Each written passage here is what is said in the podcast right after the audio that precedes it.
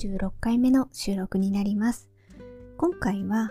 2度目のファーストラブを見ましたので、その感想について話したいと思っております。こちらの作品は2017年の韓国ドラマになります。えー、このドラマを見たいなって思ったきっかけがありまして、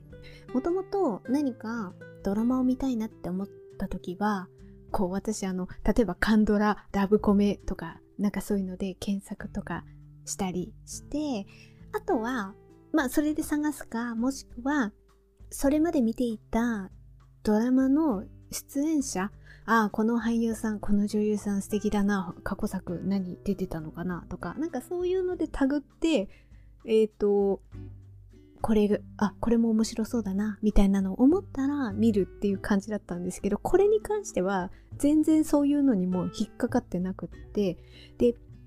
じゃあ何かって言いますと、YouTube チャンネルで、あの、これはですね、あの、前回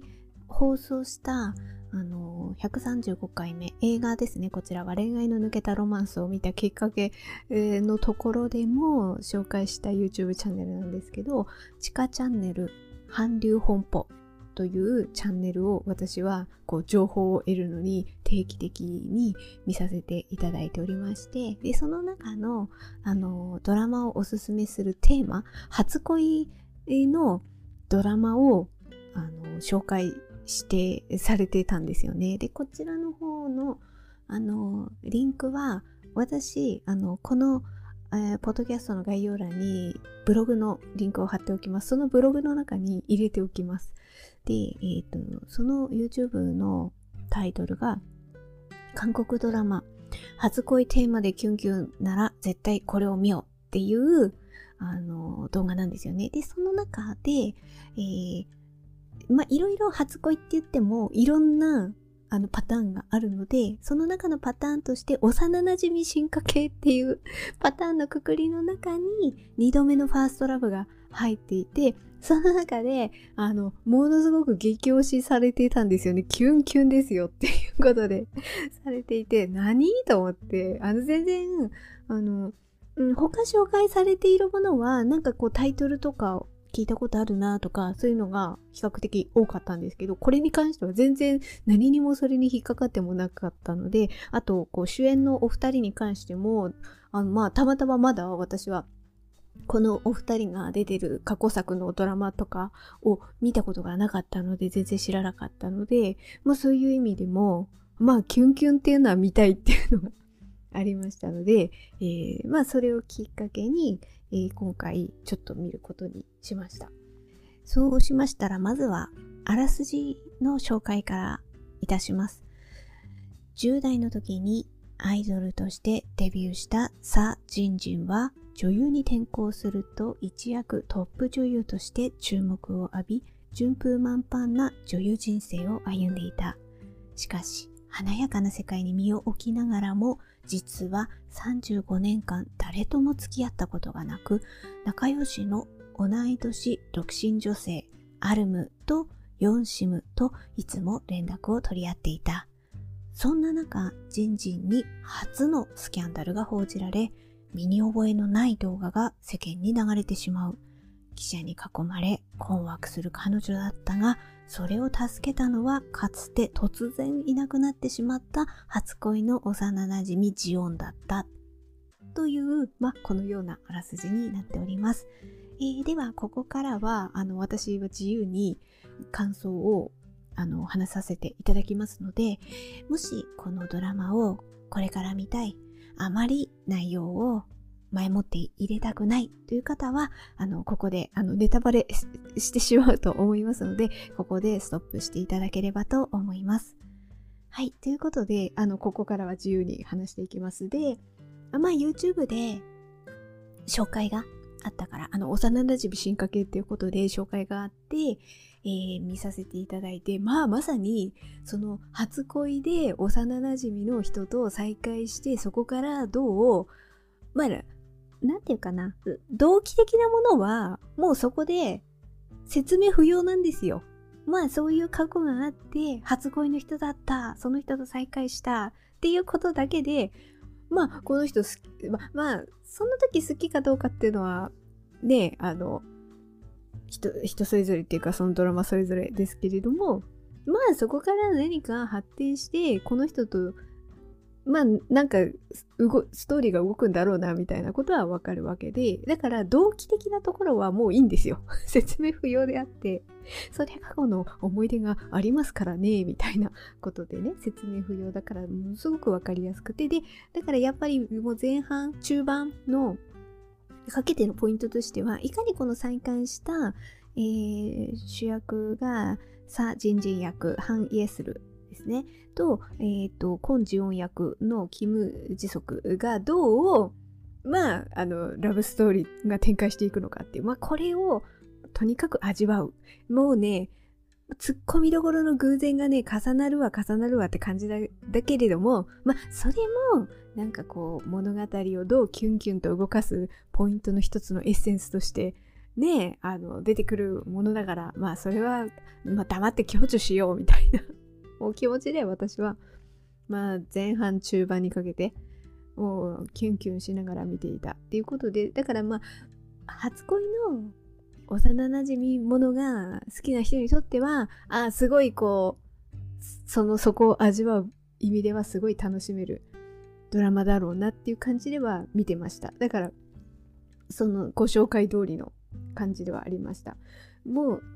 まあ自由にお話しさせていただきますけどこうツッコミどころは満載ですよ。でも私、こう、ツッコミどころっていうのはネガネガティブな意味で突っ込むんではなくて、こう、楽しくわちゃわちゃ突っ込むっていう意味のニュアンスとしてお話しさせていただければ、まあ、家がね、マンション同じっていうのは、基本はありえないけれども、これはまあ、幼馴染だから、まあ、それはまあ、ありあの、引っ越してなければあり得るってことなんですよね。だから、戻ってきたっていうことなんですよね。でもね、よくね、え、だって引っ越して、ジオンは引っ越していなくなっちゃったのによく空いてたなっていう、あのなんか、偶然のツッコミはちょっと思いましたけどね。うーんとね、幼馴染だから、マンション同じで、学校に行く時に多分、こう、ワゴン車で迎えに来てもらって、その近所の4人で、そのワゴン車に乗って多分学校に行ってたって感じなんでしょうね。で、えっ、ー、と、ジンジンとジオンは、まあ同じマンションだから、そのワゴンに乗るわけで、で、多分、えっ、ー、と、あらすじの中で言った、アルムとヨンシム。これは、あの、女友達っていうことで、ジンジンと。だから、こう、3人の女友達の友情話でもあったりするんですよね、このドラマは。で、まあその4人で、まあワイワイ、あの、通学をしていたっていうこう思い出があるわけですよね。でそこでこうマンションが同じだったジンジンとジオンがいい感じになってこう幼い恋心っていうのがあったっていうこう過去があるってことなんですよね。でだからまあジオンがその後に家族がの都合で転転校してしまうんだ転校してしまうっていうことによって離れ離れになるっていうストーリーなんですよね。でだからいなくなったはずなのになんでかそこが空いてて戻ってきたんだね っていうツッコミどころとあとは、まあ、いろんなツッコミどころを話させていただくとあと第1話の最後の方でそうやってこう再会をするんですよね。あの記者に取り囲まれてるところをなぜか突然現れて手を引いて「え？みたいな感じで行くっていうね。まあなんかつつかみのこうシーンがあるわけででそっから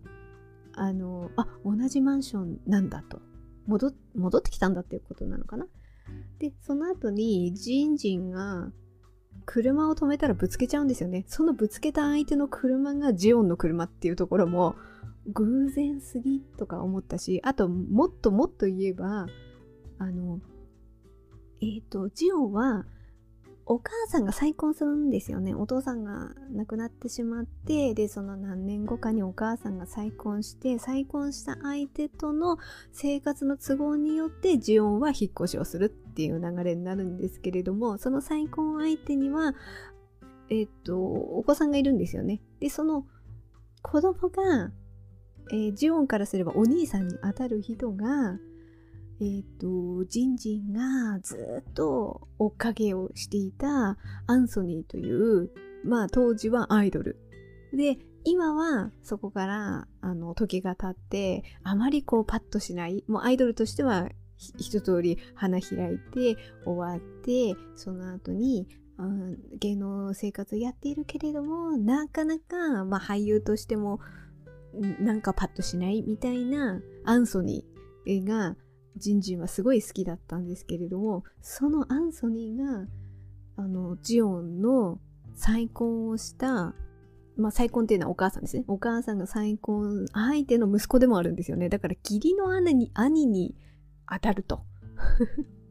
それ偶然すぎみたいなこともまあそれはツッコミどころって言えばツッコミどころなんですけどでもまあそういうのがあってそのアンソニーとこともまた絡んでくるんですよね。この辺りがいろんなツッコミが満載。あと、あれですよね。えっ、ー、と、ボイラーが故障して水浸しになって、えっ、ー、と、ジオンの方が下の階に住んでるから、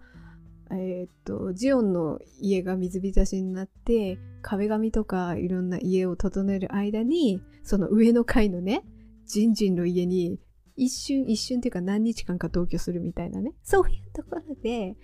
あのなんだろう。自分たちが努力して会いに行かなきゃとか約束して会わなきゃとかじゃなくもう偶然に会うっていう状況が整う中でこう2人がどうその再会をしたその恋心みたいなところがどうまあ成就するのかしないのかみたいな ところのまあ動きを楽しむドラマではあるんですよね。特に前半中盤にかけてはね。それでよくあるあのなんだろうカンドラあるあるパターンのなんか心配しすぎて相手に怒ってしまうとかね。それがなんかそうジオンの方があるあるんだねジンジンに対して心配す心配すジンジンが心配なあまりにジオンが切れるみたい切れるっていうかねあの心配なあまり起こるみたいな感じとかあとジンジンもえっと、イライラを募らせていく。もう私の気持ちを分かっているはずなのにあなたは何なのみたいなね。そういうところが、あの、どんどん高まっていくことをこう楽しむドラマではあるんですよね。だから、まあ偶然が重なることによって気持ちも同時に高まっていって、まあお互いにイライラが募り、そしてまあその後どうストーリーが動くかっていうところ。まあその間をキュンキュンを楽しむっていうことではあるんですがまあここでもまたツッコミどころとして、まあ、偶然が重なりすぎてるっていうツッコミどころはさっきちょこっと言いましたけど、まあ、プラスアルファこの2人はあまあ2人っていうか結局は女友達も含めて4人は同級生だから35歳なんですよね。で35歳の年齢を考えてで、まあ、それぞれにもう結構ちゃんとした仕事があるわけですよ。ジンジンは女優、ヨンシムは弁護士、アルムは、えっ、と、あれです。客室乗務員か。で、えっ、と、ジオンは、な、なんて言うんですか？な結果なんか、なんか社長になるんですよね。結果なんか社長になる。だから、それぞれにちゃんと、それなりの地位のある職業についていながらも、なんか幼い甘い っていうとこが若干このドラマのツッコミポイントではあるかなっていうふうには思ったりします。えっ、ー、とまあそれはまあまあそれはね面白く突っ込むっていう意味のツッコミなんですけれどもまあジホンとジンジンにのことで言えばこう高まってきてなんとなく手をつないで夜歩いたりあとこう気持ちをぶつけ合うところでは、まあ、キスシーンが入ってきたりとかするんですけどジオンじゃなくてジンジンは女優なわけですよ。で、第1話から、あの、スキャンダルが報じられて、それは第1話のは全然関係ないスキャンダルだったけれども、なんか動画が拡散されてみたいな。でもそれはジンジンじゃなかったんだけれども。だから、えっ、ー、と、もうある程度地位の築いたベテラン女優になりつつなっている人だからこそ、で、まあ、年齢も35っていうところで、注目されてるんですよね。もうずっとね、基本的には。だから、そんなね、外でね、気持ちが高まったからってね、みたいなね。いや、うかつでしょみたいな、そこでやった。いや、わかるけどね。ドラマだからね。わかるんだけれども。で、ここでプラスアルファでうかつでしょのポイントももう一つあって、だからさっき言ったのはその女優だから、まあ何か雑誌週刊誌か何かにすっぱ抜かれるじゃんっていううかつじゃんっていうツッコミもそうなんだけどあとその時ってジンジンじゃなくてジオンかジオンは多分そのなんとかなんとか社の社長かなんかやっていてその新製品の専属モデルにジンジンが選ばれたっていうまあ発表の場のところなんですよね。いやそういうこと自分の自分の会社の製品のモデルですよっていう。ジンジンはっていう。分かってる？みたいな。いや、いか、いかようにだってね、あなたたちは同じマンションに住んでるんだから、人目を気にして、えっ、ー、と、配慮することは可能なのに、お前たちはみたいなツッコミを、は入れたくなるような、まあね、まあ、ドラマですからねって言えばそうですけど、なんかだからこういうあれって私思い出すのが、まあ女優じゃないですか。女性が、あ、女優っていうかね、女性側が女優で、そういうスキャンダル的なところを気をつけなきゃならないっていうところで私はね、もう一つ、あ、あのと、あの、あれもあったなって思ったのは、真心が届くだ。真心が届くで、移動向くとユインナが、ユインナが女優なんですよね。で、その時も二人で外でキスシーンだったかな？抱きしめるシーンだったかな？たまたなんか外であったんですよね。で、あ、私あの時も、あれを見た時も、大丈夫？みたいな。いや、ユインナは、ユインナ、あ、ちょっと役名忘れちゃいましたけど、一応、ユインナの役どころの設定的には、もうちょっと、ラブコメの女王、女王みたいな感じでやってたけれども、ちょっとスキャンダルがあって、今はちょっと、なんかこう人気が低迷してるっていう立ち位置の女優さんの役なんですよね。だからそこまで人人ほどではないかもしれないけれども、私あのドラマを見た時も、いや大丈夫でも優位になって女優だよね。なんかここで、なんか、あの、なんていうかな、物陰からね、記者がカシャカシャカシャって、なんかシャッターを押す音とか聞こえてきたら嫌だなって思いながらあのドラマを見たんですよ。真心は届くね。でもね、真心が届くは大丈夫だったんですよ。そういうのはなかったんですよ。だけど、こっちではやっぱり取られちゃってるんですよね。めちゃめちゃバッチリ。もう取られてるじゃんとか思って、これで。でも、でもこっちに関しては、てか第1話があんな感じだったから、ああ、これでまたなんか一悶着あんの、それはそれでなんかジレッタイが過ぎてめんどくさくなるなって思っちゃったんですよ、私、そこで。だけど、ここに関しては、アンソニーがちょっと、土下、土下座みたいな感じでね、あの、お願いをして、なんとかことを、その時収めるみたいな。だから、その後に、ちょっとした後に、出る、出ちゃうことは出ちゃうんだけれども、付き合ってる人がいるっていうのは出ちゃうんだけれども、もうその時には、もうジンジンは吹っ切れてというか、もう正直に言う、なんかインタビューに答える、だかして、えっ、ー、と、最悪な、こう、避難合々みたいな状況は、なんとか免れたんですよね。正直に言ったから、みたいな。まあドラマはそんな感じで流れたからよかったんだけれどもなんかそのさっき言ったようにそれぞれもう社会的立場がある35歳でやっているのになんかうかつみたいなツッコミはあってあとえ、そうですね。友達の方もなんかねそんな感じなんですよね。例えばアルムで言えばまあ、アルムも4シムもそうなんですけど、まあでもこれアルムと4シムの問題っていうよりもその親世代の問題でもあるんですけれども、やっぱりお母さんがずーっとご飯を作ってる人みたいな感じの描かれ方なんですよね。もう、これもカンドラあるある設定なのかもしれないですけれども、ああ、またこの、この感じで、カンドラは描く、描かれてるな、みたいなことはちょっと、まあなんか突っ込みながら、ちょっと半分笑いながら、呆れながら見たっていう感じではあるんですけれども、だからこそ、アルムは一人暮らしをするんだな。一人暮らしをして、でもその、35歳のなんか自分の家探す感じもうかつだなっても突っ込みどころもありますし、だからまあ危ない目にもあったりするんですけど、あとその後のなんかちょっと離れて涙ぐんだりする感じも、なんかね、20代、せめて後半とかだったらまだなんとか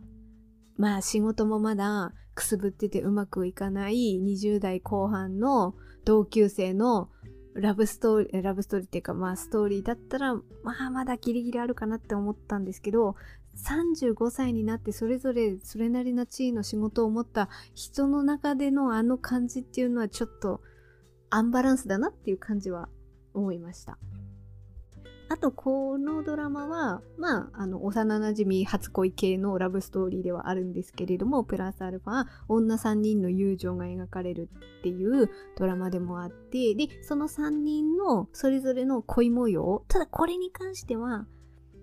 アルムはそれなりに描かれてたかもしれないけど、4シムに関してはちょっと弱いというか、多分、いや、なんで4シムは、そこでそうなってるみたいな。だからちょっとこう、パンチは弱い感じではあるんですけれども、まあその3人の、まあ恋、恋、恋なのかな ?4 シムはちょっと恋って言えるかわかんないんですけど、そういうのは描かれている。で、この女3人の友情、そしてそれぞれの恋愛っていうところで、他のドラマっていうのでちょっと思い起こすのは、この恋は初めてだからですよね。あれは典型的なそれだった。あと、恋愛体質。これもそうだった。だから、特に恋愛体質なんかは、ラブストーリーも描かれてるけど、結構しっかりお仕事系ドラマでもあるんですよね、恋愛体質の方は。あの恋愛体質とかを見て、あの仕事の感じとか、それぞれの立ち位置とかを見た時に、やっぱりこっちの2度目のファーストラブの方が幼く感じますね。恋愛体質を見て、あの感じを思い出すと、こっちは幼いな、みたいな。あと、恋愛ワードを入力してくださいもありましたね。ただこれは、それは恋愛ワードを入力してくださいの方は、女の友情っていうこと、なんかそ、その3人がね、めっちゃずっと友情を育んでるって感じとはちょっと違うんだけれども、多分3人それぞれ、それぞれを意識している3人みたいな。で、それぞれの恋愛模様は確か、まあ、描かれているところはある。なんかがっちり女3人の友情って感じとも違う、なんか3人それぞれのポジション的なことが描かれてたなっていうのを、なんかその女3人っていうところで思い起こしたドラマっていうことで今ちょっと上げてみました。あと大体後半になってくると、このラブストーリー的なドラマで言うと、大体その2人が、えっ、ー、と、中盤から、えっ、ー、えー、と、だからこう、えー、最初の方は恋愛をどう育ん,、まあ、育んでいくかっていうか、ね、気持ちが高まっていくかっていうところを見せて、大体中盤、中盤よりちょっと過ぎたぐらいで、まあ、くっつくか何かが動いて、で、その後になんか一悶着あって、別れるかうまくいかなくなるかとか、多分そういうのがこう、定番としては入ってくるんですけど、まあ、このドラマでも後半に何かそういうプラスアルファの要素が入ってくるんですよね。ただただラブストーリーだけ追ってるわけじゃなくて、それぞれの家族にもいろいろ出てくる。で、これは何が出てくるかっていうと、例えば、ジーンジンのお姉さん、全然連絡が取れず今どこに住んでるかわからないっていうお姉さんのなんとなく消息がつかめそうになって、えー、そのお姉さんをちょっと探しに行くとかね。あとはジンジンのお母さんの目、目がだんだん悪くなってきて手術をしなければいけないみたいな、まあこれもカンドラあるあるの何かしら病気設定みたいなところが入ってくるっていうのと、あとは、えっ、ー、と、ジオンの義理のお兄さん、だからまあジンジンが憧れ続けていたアイドルのアンソニー。アンソニーもジンジンのことが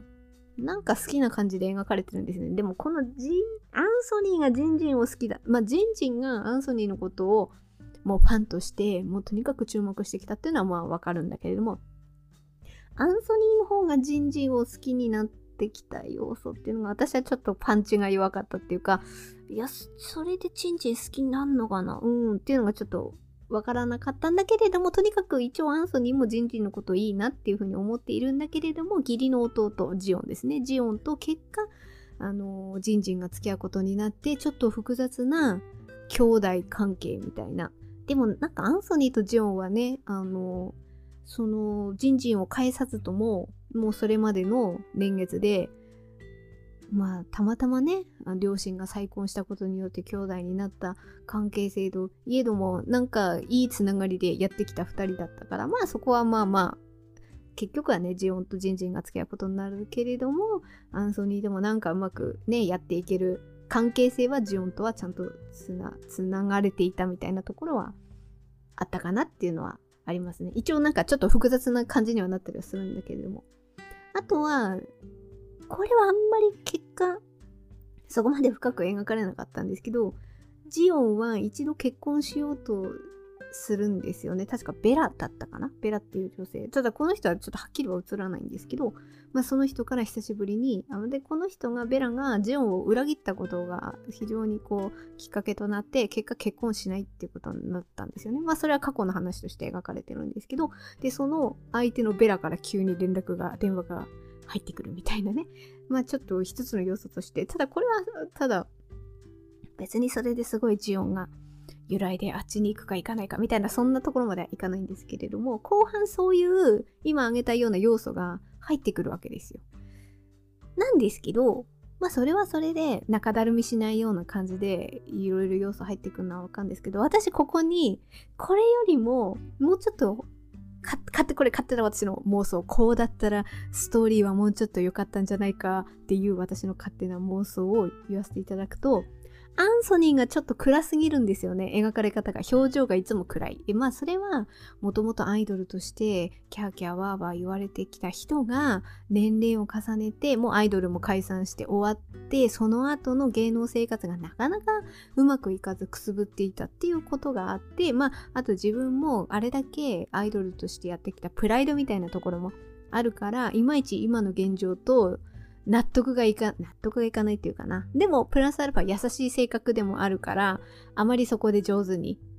なんか世当たり上手にはできないみたいなね。だけどマネージャーはずっと、まあとにかくなんとかなんとかって思いながらずっと一緒にいてくれるみたいなアンソニーで、ちょっと顔がねずっと暗いんですよね。で、これね、一番最終回なんですけど、最終回で、アンソニーが役をもらって、その役をもらった監督さん監督さんはもともと、あのもうとにかくきついきつい監督だってこう有名な監督さんにまあその通りにもう何度もダメ出しをされてアンソニーは、まあ、嫌々ながらもというかやっていくんだけどやっぱそこでこうアンソニーの俳優としての魅力が引き出されるみたいなね 感じがあってまあそれがこう最終回のシーンとして出てくるんですよ。だから多分まあ、こう見てる側としては、あ、これからアンソニーは、そこで、こう俳優として非常にこういいものを引き出されたこの監督さんに引き出してもらえたことによってこれからはなんかくすぶってる芸能人っていうよりももう俳優として何かポジションを築いていくんじゃないかみたいなこう思わせてくれるんですよね。でプラスアルファここは本人たちのあのシーンとしてはないんだけれどもこう噂の記事が出て熱愛報道みたいなそのアンソニーと監督さんのみたいなのが出たりとかしてであとはこのジンジンと監督さんとのシーンからその監督さんが実はアンソニーのファンだったと。でしかもファンの中でも結構なあの何て言うかな強いポジションというかそれなりのそれなりのファンの中ですごいポジションにいた人なんだっていうのが分かってきてだからもうその監督さんはアンソニーのファンだった。まあでもそれは言ってるんですけどね、アンソニーにも耳にも入ってるんですけど、まあでもそういう俳優として監督が演技をさせている時は、まあそんなね、ファンだからみたいなことはね、少しも感じさせない厳しさで接していたんですけど、でまあそんなシーンが最終回に出てくるんですけど、私はこの2人のシーンをもうちょっと最終話だけじゃなくって、残り2、3話くらいで